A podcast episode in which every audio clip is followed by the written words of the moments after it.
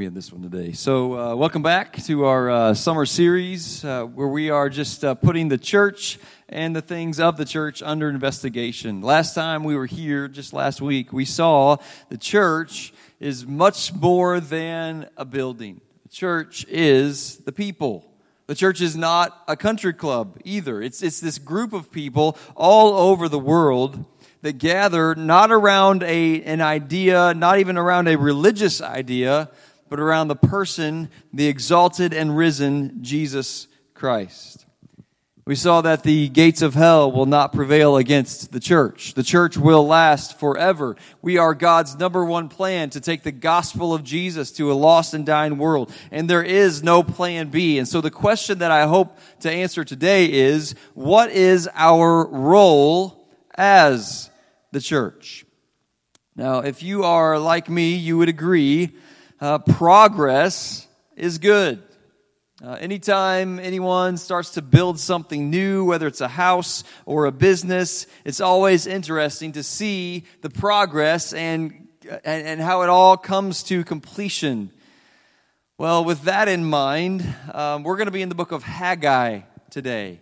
Haggai. And Haggai is kind of a, a difficult difficult uh, book to, to find. It's close to the end of the Old Testament. Uh, this message is inspired by a, a, right now media study that we looked at on uh, on our Wednesday night Bible studies back in the in the spring. Uh, if you don't have right now media, it is our gift to you. It's kind of been uh, compared to the Christian Netflix, and uh, so the, the number has changed. Now you just uh, text Potosi to 49775, and that is yours as a gift from this church. Uh, so, progress is good. What we're going to add to our definition of the church today is that it is the most glorious building project in the world. The most glorious building project in the world. And God calls us to be a part of it. As we open the book of Haggai today, God's people had re- repeatedly ignored the warnings of the prophets to get on the right track and worship God alone. And so finally, when they would not, God sent Nebuchadnezzar, king of Babylon, in 586 BC to invade and completely devastate Jerusalem. And history tells us that God's people were taken captive for 70 years. Now, after 70 years, even though Cyrus was now king, God allowed the people to return to their homeland and begin rebuilding the temple. At the beginning of chapter 1, they have been back in their land for some 16 years. They had laid the foundation of the temple, but because of opposition, they neglected to completely finish it. So just picture a bunch of concrete footings that have been sitting there for about a decade and a half. That's, that's what's going on here. Except this was not just any house. This was God's house. You will notice a third king, Darius, as we begin Haggai 1 1. If you're able, please stand out of respect for the word of God as we read verses 1 through 11. Hear the word of the Lord. In the second year of King Darius, in the sixth month, on the first day of the month, the word of the Lord came by Haggai the prophet to Zerubbabel, the son of Shealtiel, governor of Judah, and to Joshua, the son of Jehozadak, the high priest, saying, Thus speaks the Lord of hosts, saying, This people says, The time has not come, the time that the Lord's house should be built. And then the word of the Lord came by Haggai the prophet, saying, Is it time for you yourselves to dwell in your paneled houses, and this temple to lie in ruins? Now, therefore, thus says the Lord of hosts consider your ways. You have sown much and bring in little. You eat, but you do not have enough. You drink, but you're not filled with drink. You're, you're, you clothe yourself, but no one is warm. And he who earns wages earns wages to put it in a bag with holes. Thus says the Lord of hosts Consider your ways. Go up to the mountain and bring wood and build the temple that I may take pleasure in it and be glorified, says the Lord. You looked for much, but I indeed gave, it, it indeed came to little. And when you brought it home, I blew it away. Why, says the Lord of hosts? because of my house that is in ruins, while every one of you runs to his own house. Therefore, the heavens above you withhold the dew, and the earth withholds its fruit. For I called for a drought on the land and on the mountains, on the grain and on the new wine and the oil, on whatever the ground brings forth, on men and livestock, and on all the labor of your hands. May the Lord bless the reading of his word. Thank you. You can have a seat. So let's first notice who gave this message to Haggai. There in verse 1, in the second year of King Darius, the sixth month, on the first day of the month, the word of the who? It's the Lord. Yeah, the word of the Lord came by Haggai the prophet. The word of the Lord, the next blanks on your outline. This name uh, is Jehovah, and we know that names in the Bible are, are very important. So this is Jehovah, this is Yahweh. It's a word so holy and reverent that they wouldn't even pronounce it in this day. Jehovah is the self existent one who needs absolutely nothing for anything. He doesn't have to call in backup for anything. Nothing catches him off guard. He doesn't have to figure anything out. He already knows. He is Jehovah. And when Jehovah speaks, we do well to listen. He's also referred to as the Lord of hosts. That's Jehovah Sabaoth. It means the God of angel armies. It means that he is the commander of the armies of heavenly angel warriors. And it's not that he needs them, but if he chooses, he can command them to go and fight, and they will go and fight and win. And so this is the God who speaks to and through Haggai. It is the same God that speaks to us today, the same God that wants to speak to us each and every day, not just when we're here, but every other day of the week through His Word.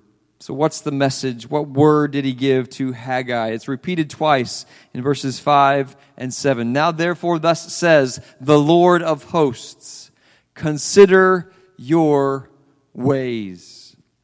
You can write that down. Consider your ways. The song that we used to sing as kids comes to my mind. Oh, be careful, little eyes, what you see. Oh, be careful, little hands, what you do. Oh, be careful, little feet, where you go. Basically, oh, be careful, little heart, what you believe. Consider your ways. And so, what way were they going? It's in verses 2 through 4. The people says, The time has not come the time that the Lord's house should be built. And then the word of the Lord came by Haggai the prophet, saying, Is it time for you yourselves to dwell in your paneled houses and this temple to lie in ruins? And so what we see is that God's own people, they were not excited about building the church. They were excited about their own houses and their own agendas, but they were not excited about God's the next blank on your outline. They were more interested in self comfort than obedience. They were more interested in self comfort than obedience. And so God said to his people, Consider your ways, because the choices that you have made have not taken you to the place that you want to be. Verse 5 Therefore, consider your ways, says the Lord of hosts. You have sown much and bring in little. You eat, but you do not have enough. You drink, but you're not filled with drink. You clothe yourself, but no one is warm. And he who earns wages earns wages to put it into a bag with holes. In other words, the next blank on your outline life wasn't good for God's people because they decided to get on the hamster wheel and pursue the things of the world while neglecting the things of God. And they soon found out what they were pursuing was not bringing significance or satisfaction or contentment. And it's not that when we serve God, we get whatever we want, because don't hear me saying that, because that is simply not true. But they didn't find contentment and significance and satisfaction in pursuing their own agenda. And, church, neither will we.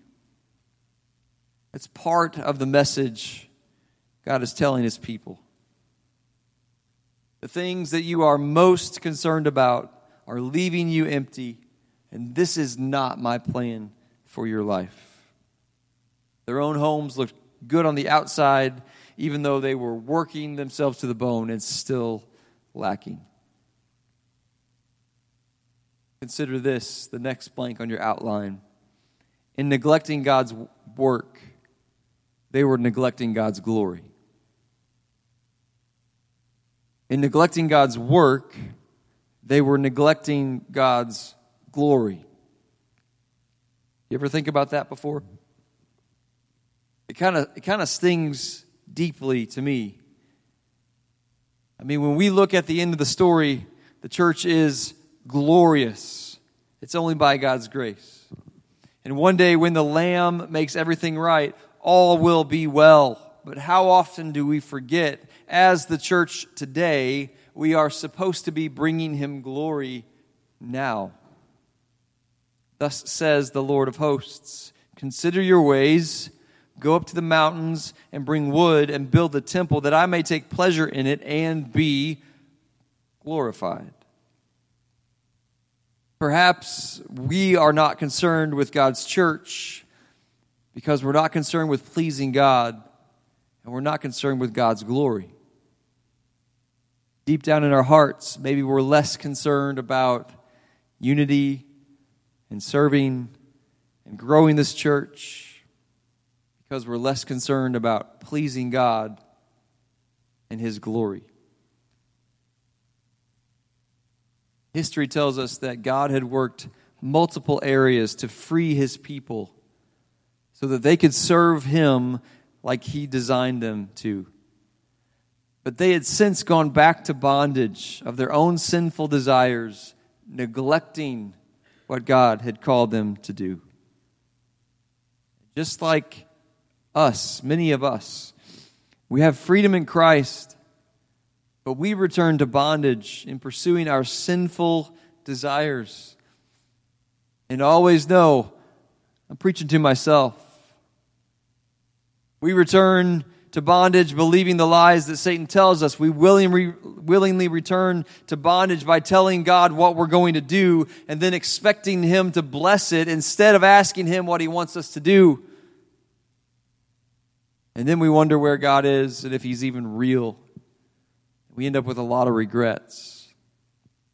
I wonder how many of us that God would say today, consider your ways. Be careful, little heart, what you believe and what you pursue because your heart is not headed in the right direction. Life so easily turns from serving the God who created all things to the things he created. Consider your ways. Matthew 5 13 through 16 says, You are the salt of the earth. But if the salt loses its flavor, how shall it be seasoned? It is then good for nothing but to be thrown out and trampled underfoot by men. You are the light of the world. A city that's set on a hill cannot be hidden. Nor do they light a lamp and put it under a basket, but on a lampstand, and it gives light to all who are in the house. Let your light so shine before men that they may see your good works and glorify your Father in heaven our purpose as the church is to be the light of Christ for God's glory. Our purpose is to build upon the foundation of the gospel, build his kingdom upon the foundation of what Jesus has done. And when we do that here, that's when God is pleased. We do that by by building up this group of believers, by, by serving, by doing what God has called us to do as individuals. And then we, we do that by leaving this place and going out and living on mission.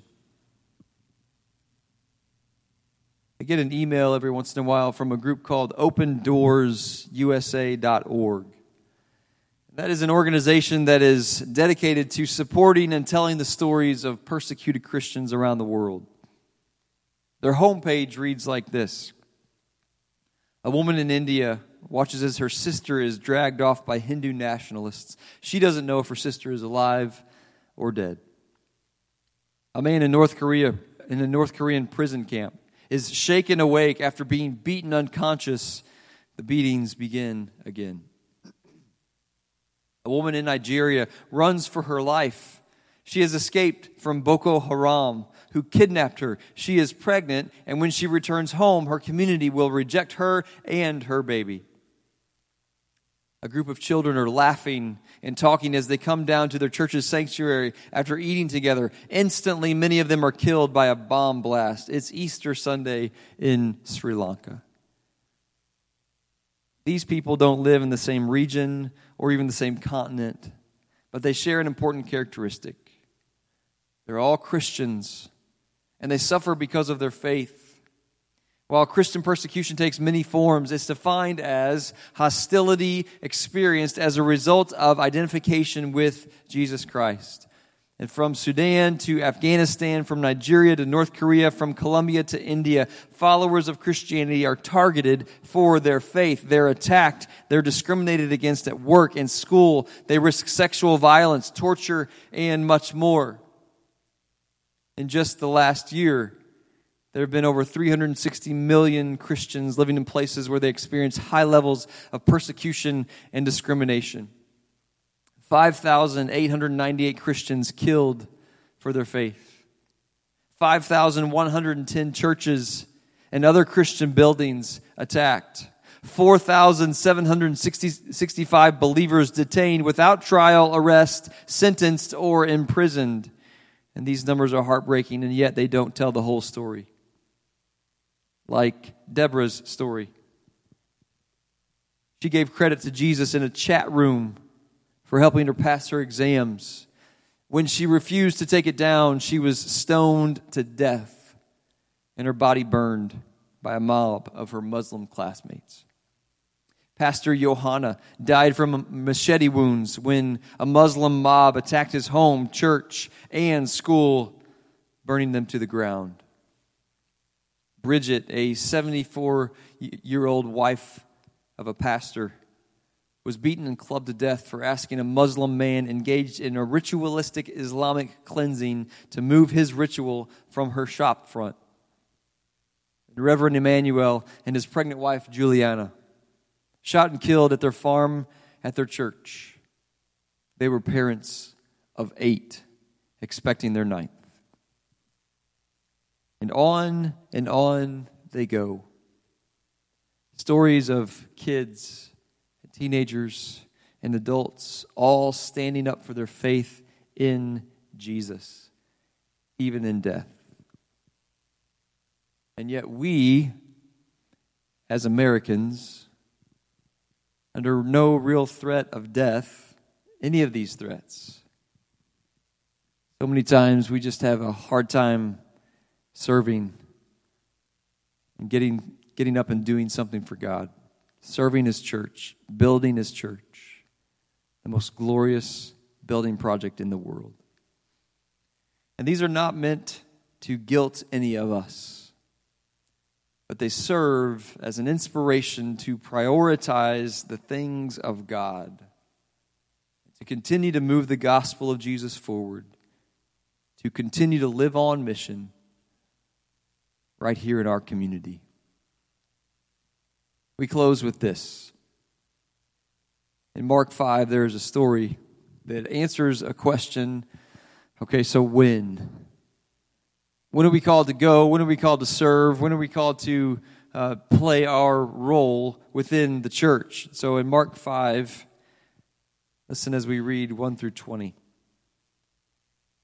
Uh, then they came to the other side of the, of the sea, to the country of the Gadarenes. And when he had come out of the boat, immediately there met him out of the tombs a man with an unclean spirit, who had his dwelling among the tombs, and no one could bind him, not even with chains because he had often been bound with shackles and chains, and the chains had pull, been pulled apart by him, and the shackles broken in pieces. Neither could anyone tame him. And always, night and day, he was in the mountains and in the tombs, crying out and cutting himself with stones. When he saw Jesus from afar, he ran and worshiped him, and he cried out with a loud voice and said, What have I to do with you, Jesus, Son of the Most High God? I implore you, by God, that you do not torment me. For he said to him, Jesus said to him, Come out of the man, unclean spirit. Then he asked him, What is your name? And the, the man answered, My name is Legion, for we are many. Also, he begged him earnestly that he would not send out send them out to the uh, out of the country. Now, a large herd of swine was feeding there near the mountains. And so all the demons begged him, saying, Send us to the swine that we may enter them. And at once Jesus gave them permission. And then the unclean spirits went out and entered the swine. There were about 2,000, and the herd ran violently down the steep place into the sea and drowned in the sea. So those who fed the swine fled, and they told it in the city and in the, and in the country. And they went out to, the, to see what had happened. And they came to Jesus and saw the one who had been demon possessed and had the legion sitting and clothed in his right mind, and they were afraid. And those who saw it told them how it happened to him who had been demon possessed and about the swine. And then they began to plead with him, Depart, to depart from their region. When he got into the boat, he who had been demon possessed begged him that he might be with him. However, Jesus did not permit him, but said, Go to your home, to your friends, and tell them what great things the Lord has done for you, and how he has had compassion on you. And he departed and began to proclaim in Decapolis all that Jesus had done for him, and all marveled. You are more than likely familiar with this, this story. This man was demon possessed. They couldn't keep him chained up. He wouldn't stay clothed. He lived among the tombs. And when he met Jesus, Jesus changed his life and set him completely free. He commanded the demons to go from the man into the, the pigs at the hillside. And when they did, the pigs ran off into the sea and they drowned. And so, a part of the story that we sometimes miss the guys that were watching the pigs, they ran back to tell everyone what happened. And when they came back, the one who had, had just been demon possessed 20 minutes earlier was sitting clothed and in his right mind talking to Jesus. And when Jesus got up to leave, the man begged him to go with him. But what did Jesus tell him? He said, No, you go back home. You go to your friends. That word Decapolis was a, a region of 10 cities. Go to these 10 cities and tell them what God has done for you. And so he did. And so the, the question when are we called to go and be witnesses? How long do we have before we're, we're supposed to get to work? To tell people about what God has done in our lives, to build the kingdom of God. About as long as it took the herdsman to go to town and tell people, and for them to come back and see him in his right mind. 20 minutes, maybe. We can round that up to immediately. The moment that Jesus changed his life, he was equipped to go and tell others about him. He was equipped to build the kingdom of God. Just like you and I are equipped to go and tell others. And we're equipped to build the kingdom of God after we come to faith. We're equipped by the Holy Spirit, the same Holy Spirit that lives within us as temples of the Holy Spirit. When you hear those words, consider your ways. What comes to mind? Would you just bow your head and close your eyes? When you hear consider your ways, what is God saying to you through His Word? When you hear that we are equipped to build the kingdom, to build the church, what is God saying to you? When you hear that it's immediate. He didn't have to go to seminary, he didn't get a degree, he didn't even get to sit in Sunday school for years and years and years. He was supposed to go right then, immediately. What's God calling you to do?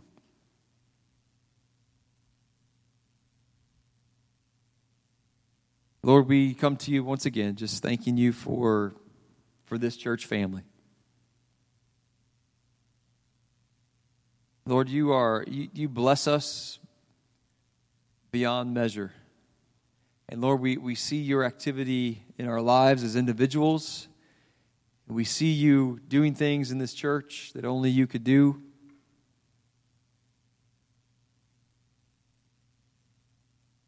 So we thank you for our church family. But Lord, give us hearts for your church. Lord, to find out where we belong, where you would have us to serve, that we would consider our ways, go to the mountains, and get the wood to build your church. Lord, we acknowledge it's the most glorious building project in all the world. And most of the things that we, we can spend our time on here in this world do not compare. But Father, give us hearts for your church. Lord, I thank you that you uh, speak to our hearts uh, well beyond what the messenger says. We thank you for your Holy Spirit that does that. And so I lift up those who are here this morning with burdens. Maybe they're here and they're just distracted by everything that's been going on in life. Lord, give them the faith that they need. Help them not to waver. Help them to hear your voice. Take us in the right way, Lord. We thank you for Jesus. It's in his awesome name that we pray. Amen.